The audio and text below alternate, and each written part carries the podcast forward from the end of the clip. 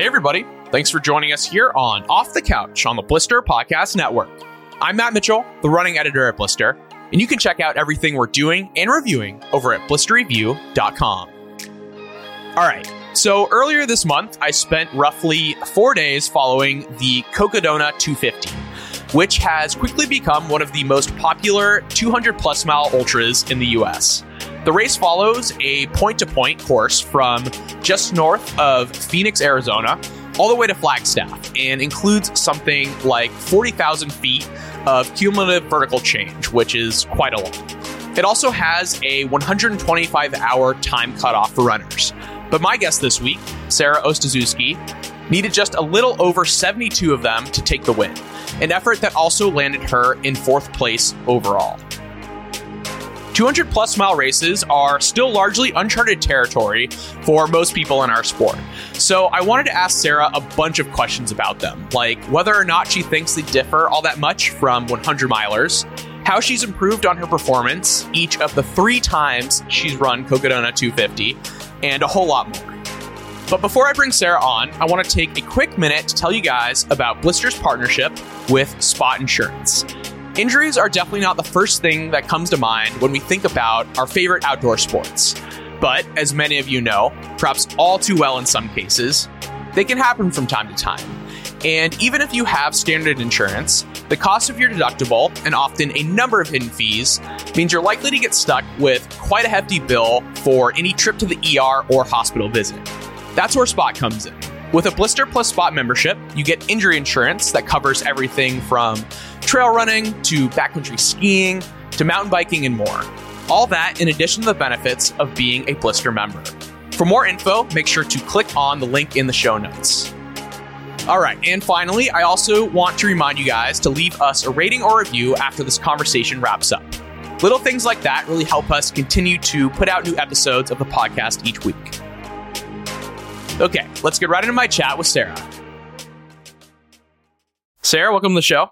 Thanks for having me. Of course. So, in our brief exchange uh, before we hit record, I kind of said that I hoped you were getting some good R and R after your win at uh, Cocodona about a week or so ago, and I thought we could kind of start there. What does recovery look like after running 250 miles in just over 72 hours? Yeah, I think uh, for me this this time recovery has been I've been taking it seriously. I'm I was so happy with you know the end results this year at Cocodona, where I'm like I feel good about taking a break. Usually, recovery is pretty tough. I just want to get back out there and start running again. So, um, this time I'm, yeah, taking it seriously. I've been hiking a bit. I did. So, it's fun in Flagstaff. And I, have done this three times now. After Cocodona, um, the Giro de Elden, uh, they kind of have a local pizza shop kind of you know, any way you can get up to the top of Elden, um, if you can make it up there in time for the group photo, you'll get a ticket to get a pizza, a free pizza. So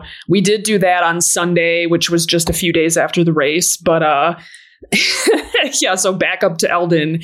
But uh, other than that, yeah, bike rides and some easy hikes. I hiked this morning. It was awesome. So yeah, no rush to get back to like regular volume and stuff like that. So yeah, it's pretty chill. Is that the pizza spot that everyone in Flag goes to? Pizzicletta, yeah. yeah. What's your go-to order there? Uh, it's the special. Sometimes the special is really good. Otherwise, like the um, margarita, I'd say is the go-to. Nice. What kind of activities do you get up to when you're not running? Oh uh, man, I'm pretty much just running. I'll hike, I'll bike, and uh, I don't know. I I like um. There's some good sh- shows on HBO and Netflix and stuff. So I will chill and enjoy some movies or some some shows or read. Um, I wish I could say I was still keeping up with like painting and drawing, but not so much right now. It's uh, yeah, it's just it's all running or being outside. essentially. Totally. No, I also imagine too that like your brain must have been pretty scrambled after after Cocodona? Yeah, I'd say this was the craziest. Like, uh, I'm trying to think back to the previous two years. Um, yeah, I've had like major brain fog this this past week. It's I felt like uh, I did hang out at the finish line for most of Friday. Um, but yeah, Saturday, I felt like I was kind of sitting around staring off into space. So very short attention span, too. So yeah, I hope that goes away. Um, yeah, a little fuzz, little fuzzy post race for sure. Did any funny stories come out of that? Like trying to like go grocery shopping and just like forgetting everything or Uh no, I I made it through like tasks like errands and stuff if I, I did like go buy some ice cream um yeah I, I made it through like what i had to do but yeah other uh, outside of that it just kind of sitting around staring off into space so Oh man. Well, at least you're surrounded by like, you know, some great mountains to to kind of gawk at. yeah and elden's actually i can see it out my window so i can just stare at the course uh, that section of the course That's pretty nice. Um, so before we kind of jump into maybe some details behind the race, uh, I kind of just wanted to get a sense of your background. I sense a strong kind of Chicago accent coming through. Is that where you grew up? Yeah, Chicago area. It's actually I'm actually from uh, Northwest Indiana, Crown Point, Indiana. So yeah, right, right in the area. Grew up there. Um, I moved. What year did I move? Like 2014. I want to say I moved over to Portland. I was there for s- about seven years, and yeah, now Flagstaff. Did you move over there for work? Yeah, Nice. Yeah, I feel like work and running. gone- yeah, Right. I was gonna say you've gone from one running mecca to another. yeah, yeah. what what kind of uh, made you move to Flagstaff? Uh, altitude and just uh, I had done. I was living in Portland the first year I ran Cocodona in 2021, so the experience was amazing. Um, ending the race in downtown Flagstaff, I think changed a lot of things for me. I met, I just met a lot of really nice people like that whole race week. Um, I had so, had a few friends up here. Um, yeah, I just felt like Flagstaff was kind of the place to be. I was yeah, I had such a good experience. The race kind of influenced some some things, some decisions, and I decided to just, you know, get out of the big metro and move to, you know, what is a smaller mountain town. And I think it's the perfect place for running. Like it's a running town. All the pros, you know, road, track, pros train up here too. And the trail running community, especially, is like super tight knit. Portland um, was great. Obviously, like you mentioned, that's that's for sure a running mecca. But this is just because it's way smaller. Um, yeah, it's just super close. Everybody's super friendly and like outwardly uh, welcoming. So yeah, it just felt like a a good felt like the right time for sure to move. Um, but yeah, Flagstaff is just an awesome place to be if you're if you're a runner. Yeah, I want to spend some more time talking about Flagstaff because it's a really special place um, in our community.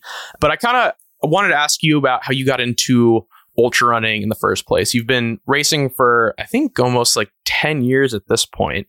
Uh, what was your kind of entry point? Yeah, I uh, was doing a lot of just road stuff. Um, I went to Indiana University down in Bloomington, and they put on a half marathon every spring. So my sister and I did that, knowing like eventually we'd get to the marathon. Like back there, everyone I think kind of looked up to like Boston was the big goal, or maybe Chicago Marathon. So you know that was kind of in my mind that you know that would, was something that I would definitely like work up to and try but i read i read born to run and like kind of learned about ultras. There was actually yeah there was actually and i knew i'd want to try that. Like i'm like i'm gonna work up work up to be able to do like these this ultra stuff. Um i didn't really like separate road running and trail running then. Like we would go run in the dunes um near like michigan and stuff. Um but i'm just like it's all running. So i wanted to try the ultra stuff for sure.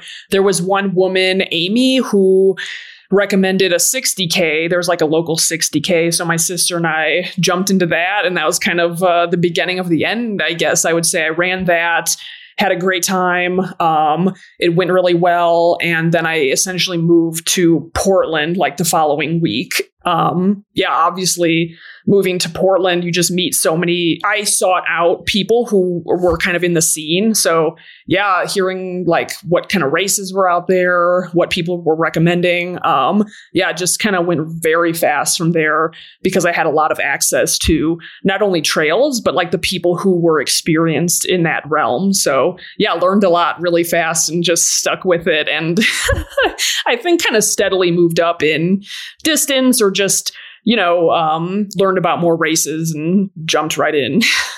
yeah. I went to college up in the Pacific Northwest and then lived in uh, Portland briefly.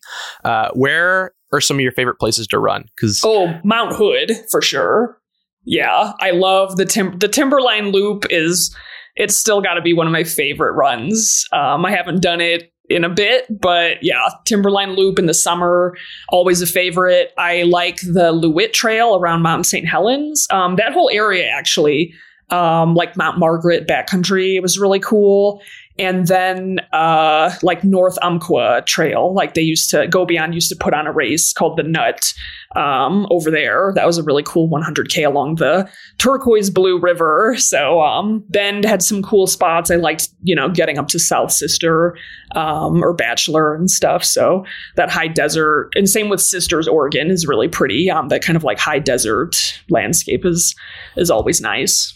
There's something really cool about running around a volcano. Yeah, yeah, that too. You know, it's just so simple too because you can kind of see it during the entire run. You know. Yeah, and what's cool about Timberline, like if it's a clear day, you can see like essentially every mountain at different points around that trail. Yeah, that's the best. Do you make it into the uh, Tillamook much? Uh, a little bit. I was gonna. There was a race out there that I was gonna do. Yeah, some sometimes I'd go over there. I think um, I'd kind of go past that and then end up on the coast. Right. Um, yeah, but I mean, super green. yeah, no, it's a complete jungle out there for yeah. sure. Slow going at times. Yeah. All right. So tell me how Cocodona 250 kind of landed on your radar back in 2021. Yeah, I think uh, whenever Aravaipa announced it, I'm like, that looks like a cool point to point course. And again, like, kind of Flagstaff had this lore, this, like, it seemed like a cool running town, cool spot to end a race. So, yeah, I was super intrigued with the course. Um, yeah, I wasn't too concerned about the distance. I'm like, I was I'm gonna, gonna say, like, it's funny to me that like your mind kind of jumped to uh, like the course first, and not the fact that it's like one and a half times longer than like what you have run to date. Right. Yeah. I just I thought it'd be a cool opportunity to try something completely new, and uh, yeah, it's just I I think I've always been more interested in like distance and seeing how far you can go over any anything else. Like I don't care. I didn't care how long it would take. Um, of course, there was the time limit. I think 125 hours um, but yeah, I didn't think about that too much. I'm just like, that would be a cool run to do. And um, I'd learn a lot. So yeah, I kind of jumped right in. I wasn't necessarily thinking about like, well, I'm going to do 200s now, but it was that race in particular that kind of um, got me in. And it just looked super interesting. yeah, it was also it. like the the first running of it too, right? Yeah, yeah. I also did not think too much about that. Some like lately this past week, I've heard a couple of people like, oh, like I don't, you know, uh, just thinking about trying an, an in inaugural event where I'm, sh- you know, the race directors and organizers, I'm sure would always be working out some kinks. But yeah, I didn't think about that too much. I'm just like, I know Aravaipa would put on a good event. I had done um, like Javelina and Black Canyon previously for a few years. So yeah, I didn't think too much about that either. I knew there'd be like aid station support along the way, and that was good enough. what did your training look like leading into that first year? Like, how did it differ from like 100 mile training? Uh, I don't know if it differed too much. I think I just stayed consistent. Like I think my um biggest strength almost is like the consistency. I just get out and do the miles. Um so at the time, yeah, I was living in Portland Metro, so essentially most of the training was like road running. I was just doing there were some local trails like where I lived in Beaverton that I could get onto like dirt, but yeah, it was mostly road, mostly like flat stuff. Some there's some rolling hills out in Beaverton Um, but yeah, not a ton of climbing or anything like that. I would not say it was race specific in any way, but yeah, I didn't let that concern me. I just, um, the training was going to have to be good enough and I was like mentally ready to take it on. So yeah, I didn't, uh, didn't worry about it too much. Was it kind of just like time on feet? Like, were you trying to fit in periods of just like standing and like walking places and kind of including that into your training? Yeah, like I had a standing desk and all that. Um, I probably biked a lot too, just you know, around my neighborhood. Um, yeah, I think that was probably my thought. Like time on feet is good. I'm getting. I I think I still had a decent amount of volume. Like I think I've consistently done kind of like 80 80ish mile weeks um maybe from t- like 2020 for sure and then on so um yeah, I would just say I I felt good about time on feet for sure. I it to me it didn't at that time it didn't need to be race specific for me to have some confidence um, to know that I could like somehow finish a 250 mile race. Yeah, I mean, there's not like a a defined blueprint for how to train for one of those yet, right? Like, I feel like because of the popularity of like the hundred mile distance, people have like you know, for the most part, like figured that stuff out a bit.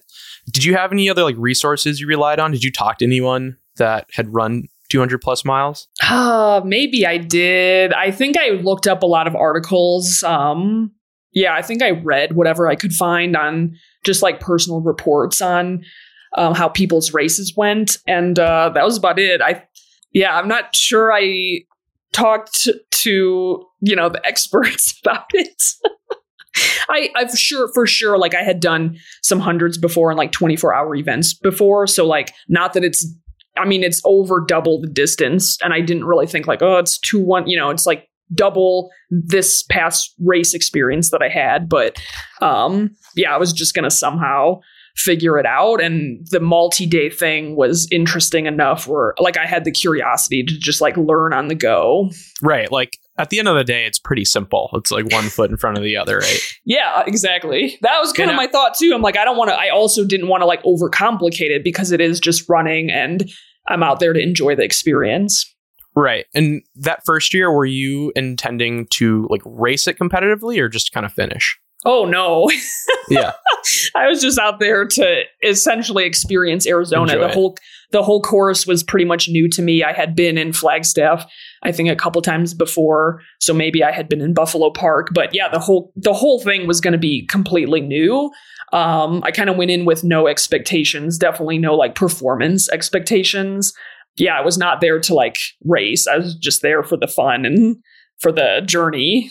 Tell me about the landscape of that course because 250 miles gives you obviously a ton of room to play with. And I have to imagine that you're going through so many different ecosystems and types of terrain. Yeah, I think that's probably the coolest, one of the coolest things about this course because you start in like cactus area, like in uh, Black Canyon City. It's like very hot desert, kind of what you might expect from Arizona if you haven't experienced much of it. So, um, yeah, cactus down there, and then you start getting up into the Bradshaws, like by Crown King, and it's like granite. Um, still warm, but it's like you're up in the mountains there. It's super remote, but yeah, I th- I think that was really cool to be up in there because you know you can drive on the I seventeen and you're you can see it, but you unless you're running there, you have no idea what it's like. Um, so being like on foot out there is really cool. And then of course you have a cool town. You go through Jerome. That's a cool like kind of ghost town area.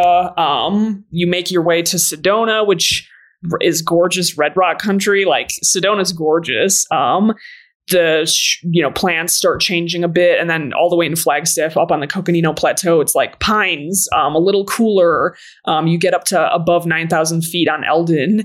Um, yeah there's just so much variety and yeah, you do have to, pre- uh, like I've learned three years in, you have to prepare for like those changes in temperatures and um, the terrain like that you're running on does change a bit too. The first year, um, like the Bradshaws, someone had graded it. So it was like softer dirt. This year it was like rocks, just like chunky, steep sections with just loose rocks. The first year also like they made some changes in Sedona. So that first year, a lot of it was on. I got stuck like in the middle of the day. I did like only a 50K all day, th- making my way through Sedona just because it was so hot. A lot of it was on the slick rock, which is like a tough surface, but the heat just like radiates back up into your face uh, running on that. So that was pretty tough the first year for sure. I think that was probably the toughest section just because it was so baking hot. Um, now they have a they made a change where you kind of you hit a water crossing which is very nice um if you can hit that in the day. Yeah and then flagstaff it's a little more it's a little softer dirt i guess i would say until you get to elden which you know has some rocks and but uh yeah just so much variety. I think it's a lot of fun. Do you like the point to point aspect of it rather than like a loop? A loop a big loop would be cool. I am a fan of like good big loops for sure but I think it's just funny to me. I uh, some other people have said like, oh, it's running home, like it's uh, the long way to Flagstaff. So yeah, the point to point for this race is I think really special. You just go through so many towns too. Like not only are you out on the some of the most remote trails, it's like you get to kind of come through these fun fun towns and um, get a different vibe every so often. How did you go about setting up your crew that first year? Like, were you like, hey guys, like, you want to run with me for like 40 miles at a time? Because I know that like the pacing legs are so much longer in a race like that. Yeah, my crew was only my sister. I have a twin, uh, Melissa. So she came out. Also, she was kind of out to just experience Arizona too. So she was like 100% interested to just hang out all week. And then um, our mom actually drove the crew vehicle. So it was kind of like a team, small team of three. And then a couple friends from Flagstaff jumped in and each paced, I think, one section. And then there were some people on course, some guys who had another runner out there, and they're like, "Oh, he's not coming in for a while. Like, do you need a pacer?" So, um, yeah, a complete stranger. I know him now. His name's Keith Munch. He jumped in and paced a bunch of miles, um, and we had a good conversation the whole time. So, um, pretty small team that I had like planned, but um, yeah, it's a lot of work to, especially this race. It's like during the week, which is it's hard for you know a lot of people to take that much time off and stuff and come jo- come support your race. Come yeah. join you for a week. So yeah i can, i had it i it just it was just a small team. Um yeah i didn't uh didn't uh, expect that many people to be coming out and supporting it. So that year is definitely small. Yeah. I feel like having a pacer that you don't know might be kind of advantageous because it's like tell me your life story. I know nothing about you. Like keep me distracted yeah, it was really fun. I had a great time with all my pacers. My sister ended up pacing like half the race, but she's uh, she's a tough pacer, so she uh, kept it more on the business side, I guess I'd say. yeah. Are you uh, an identical twin? We don't know. My parents don't know. We have the same blood type, but I don't know. We've never. Do, uh, do you look the same know. though? No, I don't think so. I think okay. there are some people who, and there were definitely difference. People pick up on some some differences very quickly. I think some other people will always struggle, but um, I think if we were both on this call, we would we sound very similar, especially okay. like on the phone. So I don't think we look the same. I think our close friends would agree, but um, the reason I ask is because I it would be hilarious if you just like gave her your bib like mid race. Yeah, people have asked that. I'm like, no, we would not do that. yeah, no. Do you people have done double takes though? They're like uh, like on runs or maybe during races. It's like they see one of us come through, and then you know minutes later the other one comes through, and they're like, "Wait, I just saw you." Appreciate like tough love from your crew, or do you like some coddling? Oh, tough love for sure, all the way. Yeah, I think yeah, I think that's something that I worked on last year to like choose. Like, it's fun to have friends always out on the course and when you're racing. But if you're really going for some like performance outcome goals, like it helps to be very strategic in who you're picking and who who is running certain sections with you. So that definitely helped me this year for sure. Totally. But tough love, yeah, always yeah, I mean, I think like that's that's in my experience always the way to go. Like, if your runner, when they inevitably finish, they'll thank you for being kind of a hard ass. yeah, yeah, stuff is forgivable. It's during the race, so right, right. Uh, what are some of like the main differences um, that you've seen as like the race has kind of aged over the three years it's it's been put on? Uh, like, what was different in 2022? What was different this year? Uh, in terms of like the race Like, itself. just in terms of like the attention, like the fields, um, like maybe like the course markings, the aid stations, stuff like that. Because I mean, this is now one of probably like the most popular 200 plus mile event in the country now. Yeah, I think the f- because the first year Aravaipa and team did such a good job putting on the live stream, like Cocodona was one of the first kind of races after the whole pandemic kind of like shut everything down. So that was, I'd say, one of the first at Black Canyon with their live stream, and then Cocodona with this huge week long live stream came on, and I think that really kind of open people for sure. Like if I was watching it, like I feel like that opened people's eyes to like what a 200 plus mile race actually is. Because even for me, I had heard about um, some of the other 200s, and I'm like, I don't know what goes on out there. I just kind of see the results and maybe see who who ran them, but um, you don't really get a sense of what it's like. So to have the live stream the first year, I think um, was a game changer and kind of um, brought a lot of attention to the event. I think the second year, I mean, it's still such a big race. Like, I, I didn't think about it too much. Like, oh, should I? Is it time to do a 250? I was just interested, so I signed up. But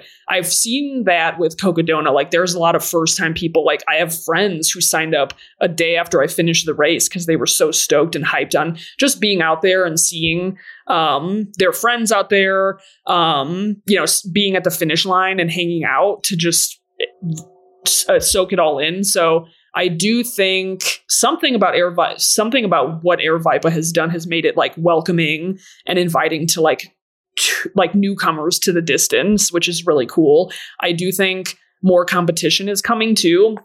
It's very cool to ha- to see like the three time finishers. Like I've, I met a lot of people the first year, and we came back the second year. We came back this year, so um, it's cool to see people returning to this event and you just i can tell like this year i'm like we're figuring it out. Like we're figuring out how to race this thing. And you see some people making like very smart decisions um, because they've done not only they've done it have they done it before but they kind of have a better sense of like this is the kind of experience that i want. Um, so i'm going to sleep here or i'm going to take my time through this aid station or through this section. So yeah it's cool to see what people are doing with the race. I I like the course changes. There have definitely been some good course changes um, over the the past three years now. Um, I think they could continue to change the course in little little small ways. Um, so you never have the exact same thing. But um, yeah, I think for the most part they've been pretty good. Aid stations are good. Um, yeah, a lot of volunteer hours go into this. I think the course markings were I want to say they were pretty good, but uh, things are kind of fuzzy. Like there's always that Fain Ranch section where it's like if day or night, it's hard to see the flags just because it's like this flat kind of cow pasture and there's like cactus out there. Um, yeah, I think that section's always a little tricky.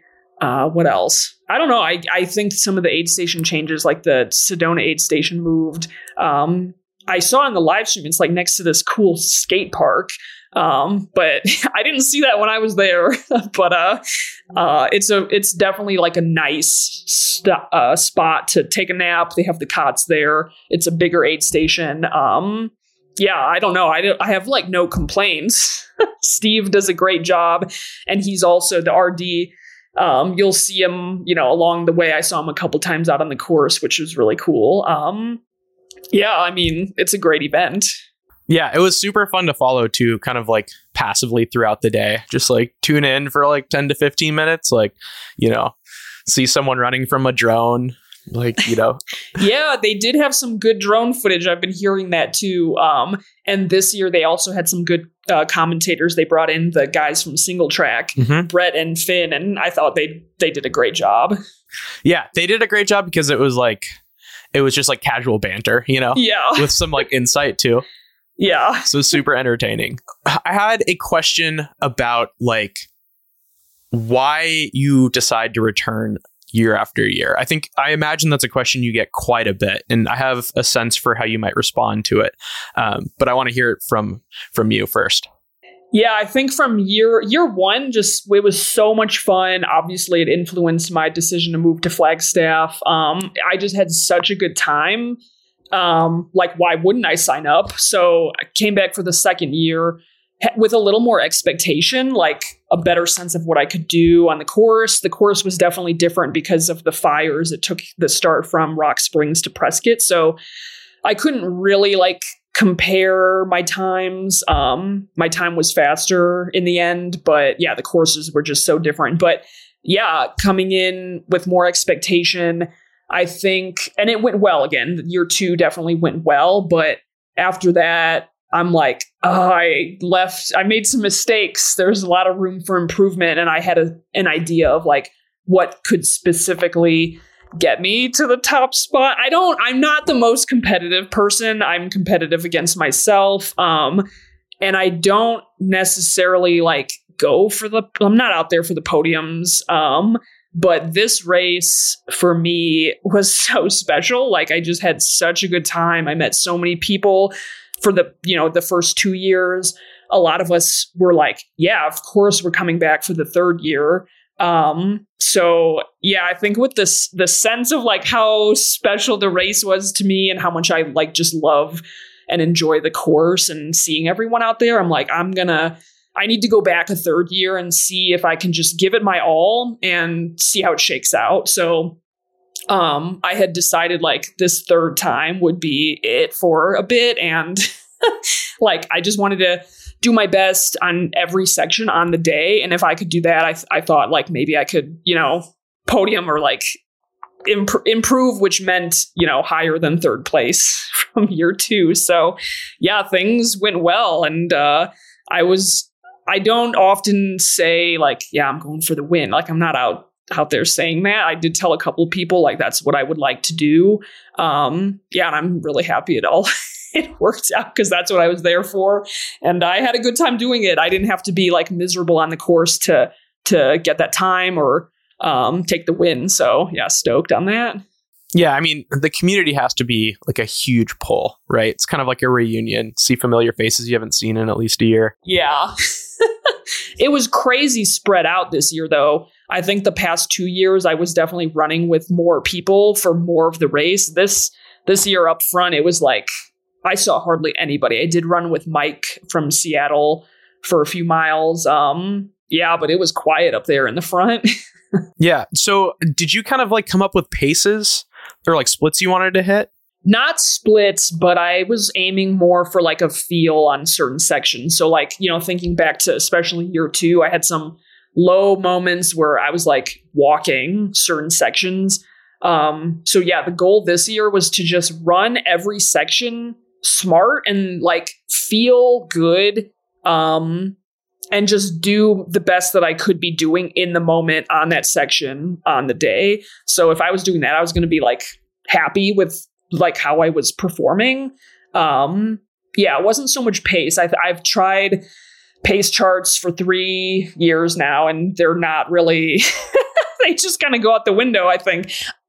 This year, I think for my crew, I did have um and because I had a, you know, I had some data from the past two years, I knew what time of day, like roughly what time of day I wanted to get to certain spots on on the course because like a lot of the course if you're s- stuck out there in the middle of the day it is very hot. Like Limekiln it, I've never luckily I've timed it where I'm never there during the day. I've always been there at night. This this year was really cool cuz like I've never seen that trail it's just been you know, in the light of my headlamp. This year, I actually got there a little early. So it was like sunset when I was starting on that lime kiln section. And, you know, I wasn't out there in the baking sun. So um, I did do that worked out. Like the times of day, roughly, that I wanted to be on certain sections worked out for like everything. Yeah, it was yeah. great. Because like people talk about like, you know, finding your 100 mile pace, which I can like wrap my head around but like it's hard for me to conceive of like a 250 mile pace, right?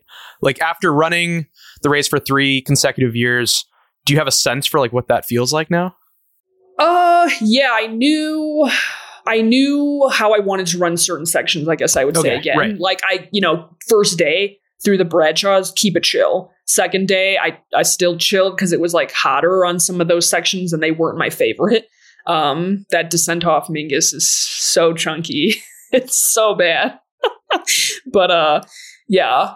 and then I knew once I got closer to Flagstaff, like once you get up onto the Coconino Plateau, I'm like, I'm gonna want to run it and you know be feeling good. So conserve a little earlier and be able to have like more than one gear when you get up to like especially Fort Tuthill, 36, 37 miles to go. Like you have to race it. Like it's it. Yeah. It's over. When were you allowed to pick up a pacer? Uh, mile 71, 72. Um, Okay. at that friend, yeah, it would be the Friendly Pines aid station. You could pick up uh, your first pacer. Did you listen to any kind of like music uh, in the first 70 miles? Were you allowed to? Yeah, you can listen to music. Um, Okay. I, my crew and I made some playlists, but we only used them. I only used them with one pacer. Um, when we were kind of chasing some cows off the trail, we were playing the music pretty loud. So yeah, I've actually so outside of that, I've like never raced with music. I make playlists, listen to them in the car on the way to the race or whatever pre-race, but um, yeah, I have not really raced with music yet. I will it try like- it. Yeah. Is it because it like distracts you? Like, where does your mind go? Yeah, I you're think? I love listening. I do like training, weekday training. I'm always listening to music or a podcast um because I can kind of zone out a bit. I think during racing um I would get distracted a bit. I want to make sure like am I eating enough every hour? Am I drinking everything? Am I I just want to take in the surroundings, I think and um not zone out. I want to like zone into the race. So um I think music would really help me on like a for sure at night I think it would be useful, but I just haven't done that. Um or for sure on like a 24 hour kind of timed event. I think it would be awesome. I, I'll eventually try it. I have a couple events this year that maybe I'll try music, but uh yeah, not yet. haven't done it yet. I mean, it seems like the way you've been running this race is that like you stay incredibly present in the moment. And I think that's the only way you can, right? Because if you start thinking about like, well, I've run 50 miles, I'm pretty tired, I have 200 more miles to go, like, you know, that's fatal, right? Yeah, yeah. I just want to feel all of it. Like I want to be in the moment. Um, and I think music would could potentially take you out of some of the pain or struggle potentially. But yeah, I'm like, I'm here to this is race day, race week for Cocodona. So um, yeah, just soak it all in. You knocked 12 hours off of your finish time this year. Where do you think you made up that chunk of time? Oh, aid station efficiency. Uh, I do think I ran well on a lot, like most of the sections. Um, but it was it's all about aid station efficiency. In the past, I've wasted. I don't want to say wasted because I don't regret it. I don't regret socializing or hanging out with people, but that is where the time gets away from me. So going in this year, I'm like, I need to not socialize during the race. I'll say hi and you know head out. So aid station efficiency was huge and I had a very tough pacer who kicked me out like within minutes. so that is where I saved a ton of time. Also, I had a good sleep strategy this year, um, and it worked out. Like I had, yeah, I had a, I went in with a plan, um, and I think I did a pretty good job sticking to it. I did not like take random longer naps this year. I think la- the past two years I was just kind of like winging it. And, uh, like if I needed sleep, I'm like I'm gonna sleep. I'll wake up when I wake up. Um, this year I kind of set more of a limit for the longer naps and for dirt naps, so I wasn't like just accumulating time every time I'd stop to take a break. What did that look like specifically? Yeah, so I wanted to get through the first day, like first 24 hours without sleeping, and I did that. Probably around 25 hours. I did take an I did lie down in a sleeping bag in my cruise car to take a nap. I don't think I I think it was like 45 50 minutes. I don't think I slept the whole time. So I think it w- would have been better to just take caffeine and keep moving for that first night when I got, I knew when I got to that big Sedona 8 station, I would take a nap. Luckily, like timing was perfect. It was like midnight, maybe super early morning, where I got to Sedona and was just, I could just pass out. I passed out for like an hour, had a great sleep, felt super refreshed. My legs felt great coming out of that aid station. So that was the only like long, good nap that I took, about an hour. And then I just did some dirt naps from that point on if I needed and caffeine. Did you kind of record how long you actually slept for during like the 72 hours? Do you have a I number? I should add it up. My uh my good pacers actually recorded like the minutes for each nap. So I'd have to add that up, but probably it would be let it'd be like less than two hours then, which is actually kind of a lot because I think some previous winners or podium runners like slept way less than that. So I think you just have to like I'm also learning. I think you just have to kind of play with it and find out what works for you um on the day and hope it goes well. Do you think that's genetic or something you can like practice like outside of racing? Oh, I don't practice like I did not do a ton of night running outside of racing just cuz it's like it takes more to recover Right. from some stuff like that. So I don't do a lot of like practicing for these types of things. I think if I was doing like FKT through hike stuff, I would have a better sense of like what works or how long I could go without like completely losing it, which I would like to to test that out for sure. I think um I think I I think you can get better at it. Like I had a caffeine strategy as well. So like knowing how to use caffeine, how to conserve versus when you're like pushing it a little bit during the day. Um, because some people I think during this race sleep during the day, but my plan was to kind of um, you know, have longer sleeps or dirt naps at night and like move during the day because that's when I'm usually awake. So uh, yeah, I think you can definitely improve upon all these different strategies. Um, you just gotta, yeah, test it a little bit. Did they want to sleep during the day because it would be cooler temperatures at night? Was that Yeah. the thinking? Okay. Mhm. Yeah, Yeah. just like take a break when it's hot. And I know the first year, um, I actually did sleep some during the day just because I, you know, tried to make it through the night and was just so tired. I wasn't in, you know, I had some moments where I'm like, this is not the experience that I want. I'm not having as much fun right now. So I got to just take a nap and reset. And that happened to be during the day. So yeah, I think it could help. Um, yeah, it just Yeah. depends on what kind of experience you want.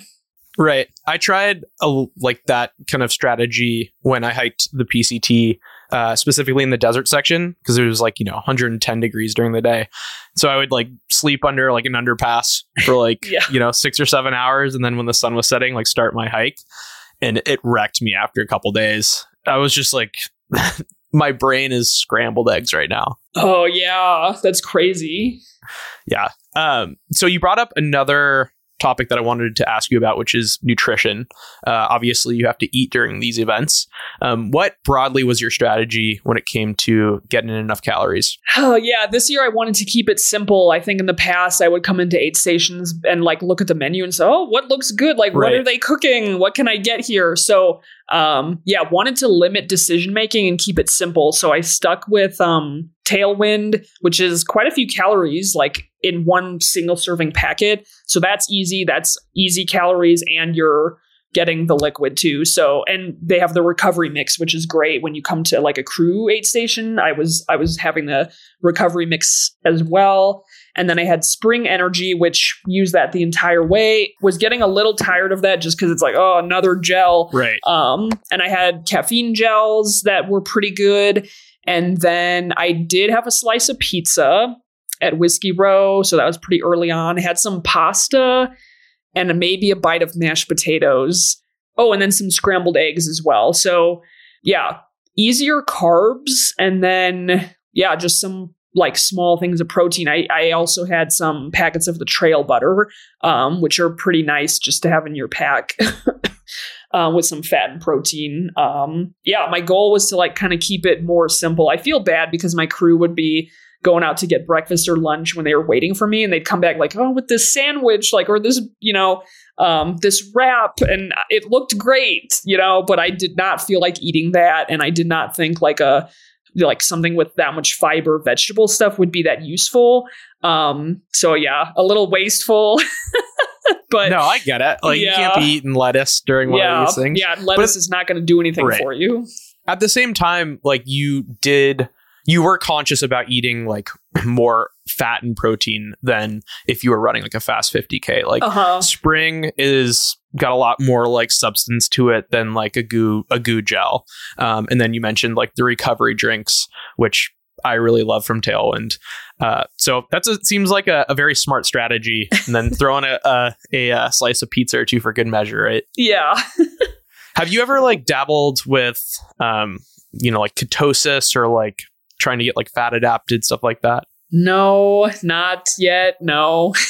Not yet. Is there I- some interest there? I mean, I think there's a way to be more efficient with fueling. Um, I mean, um, I I'll eat the carbs. I don't like do any si- any type of fasting. In the past, I've a lot of my issues during races would be they'd stem from not eating enough calories in general. So I think 2022, late 2021, 2022, I made it a point to like just eat more calories during the race and not get dig myself into a hole that I can't really get out of and I'm just struggling or like getting super tired for the second half of the race um for like 100 mile stuff. So um yeah, more calories for sure for me.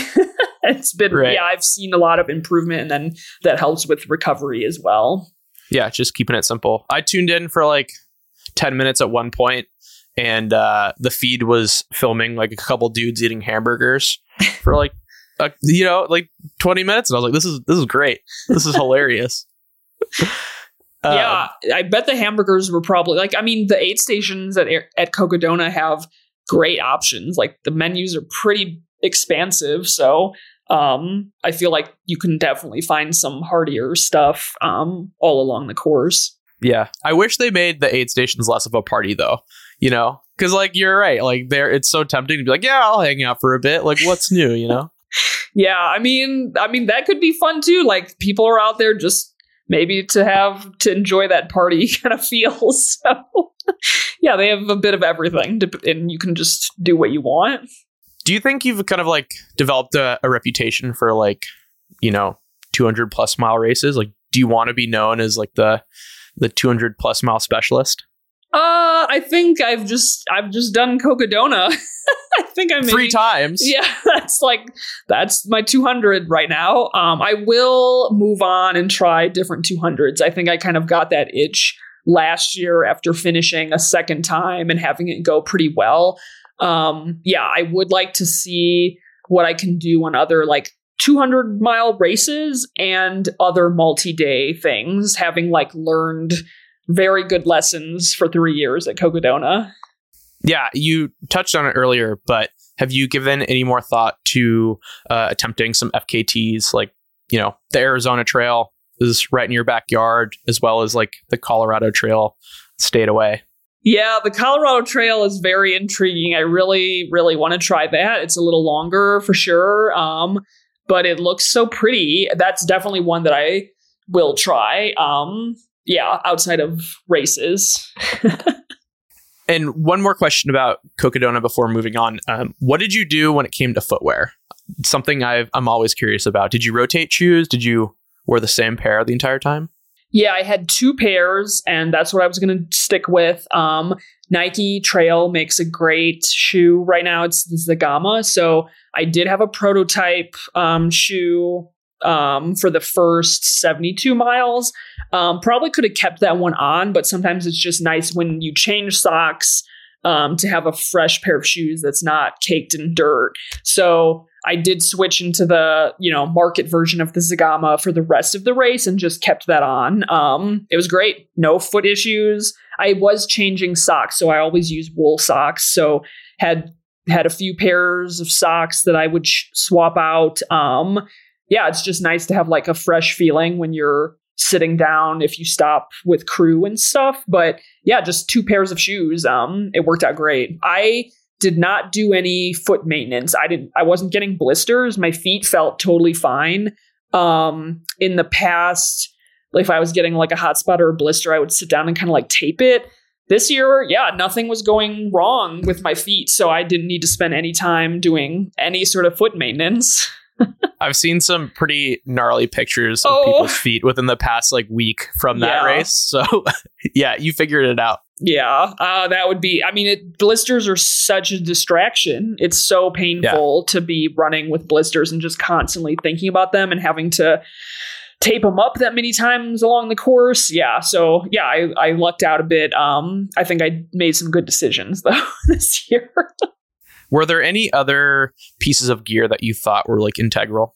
Uh, the Kogalla light. So I'll I was using like a cheap headlamp. um, just swapping out batteries. But I had my Pacers carry the Kogalla light kind of like at the waist level. And that light is very broad and it's more of a warm kind of orange glow, um, which I think helps because sometimes you get like the tunnel vision and I get like really sleepy um sometimes just with the like small headlamp um you know staring into that tunnel all night. So having you know maybe the pacer had a headlamp i had my headlamp up here and then the Kogalla light was very helpful. Um i'd say the Kogalla lights yeah for night is a must. Um let me see.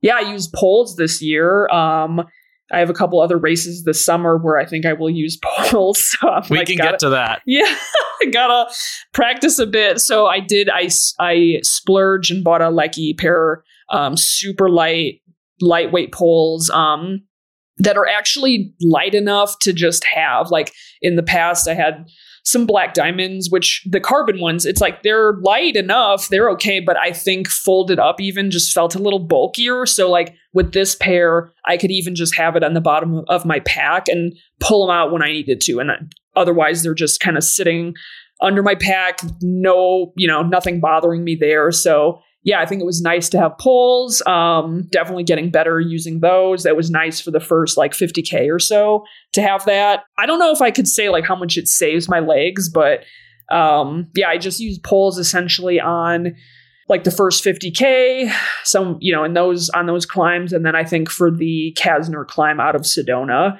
But um, yeah, I thought that was a nice, pe- a nice new piece of gear that I hadn't really had at Cocodona before.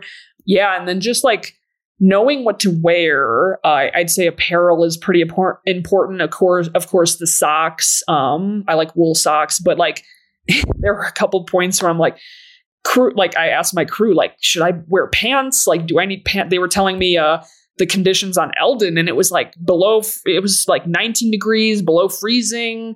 Um, like super windy. Uh, yeah, so I'm like, do I need like more clothing? Gloves for sure. I like the smart wool gloves and like a I had a um headband. Um but yeah, definitely like the lightweight jacket or like a I had a wool long smart wool long sleeve as well. So knowing how to switch layers for the changes in temperatures on this course definitely makes a big difference. Um, the goal was I did end up using a puffy. I brought a puffy up to Elden, which, you know, with the hood and everything, it was much needed. But my one of my goals, I'm like, I won't need a puffy if I'm moving fast enough to like be generating heat. So I think outside of Elden, I did a good job of that. Just just the Houdini lightweight jacket. yeah, running away from the puffy. Yeah. well, this is also like a, a tough time of year um, for a race like this because it is kind of like shoulder season. Yeah, and it's been a long winter. Um, we've had a lot of snow up in Flag. It's pretty much melted now, but like a couple weeks out from the race, Elden had a ton of snow. There was way more snow up there, so I'm like, I don't know how it's gonna how it's gonna feel. Of course, it's always windy in Flag, and it was wind super windy on windiest I've ever seen it on Eldon when I was there, like at 1.30 a at 2 a.m. or whatever time it was. So gnarly. Uh, all right, before I get you out of here, I got to ask about the race you're signed up for later this summer, the Ouray 100. Tell me about it. Well, like, wh- why? that that race seems so gnarly. It's like 102 miles, like I think over 40k of vert at altitude. Yeah, yeah I signed up because it's scary. there we go. Yeah, I just needed I like Cocodona, it's like, okay, it wasn't going to be a new race experience. I had different goals for sure, but um, you know, I had done it before. I'm also planning on doing Run Rabbit, and that's not a new one. So I'm like, I need something new that's scary and kind of out of my comfort zone. So I have been working on climbing. I do feel like I'm way better at climbing. Uh, yeah, I'm just excited to like try something new again. Uh, it's gonna be very tough, I think, but yeah, I'm like, I, I was telling people when I first signed up, I'm like, I want to do a course that might just inherently make me cry out there just because it's so crazy. Um, I do plan on getting out there a little early and like training some on the course and just in that area in the San Juan. So yeah, I, I'm really looking forward to it. I don't know how how it's gonna feel, um, but it's gonna be awesome. I'm I'm just really excited to try it. Yeah, I mean, as someone who likes landscapes, it sounds like like you're gonna have no issues uh, staying preoccupied in uh, Yeah. in Colorado in the in the San Juans. Yeah, but it's like summer, so it's like the storms come roll Right. in and there's lightning. So yeah, it might be crazy, but it's definitely going to be pretty. All right, well, I'll let you get back to your ice cream and and some well earned R and R. Uh, Sarah, this has been a lot of fun. Yeah, thanks so much for having me. I really appreciate it. That's it for this edition of Off the Couch. Thanks to Sarah for the conversation. Thanks to Justin Bob for producing this episode. And from everyone here at Blister, please take good care of yourself, keep moving forward, and we'll talk to you again next week.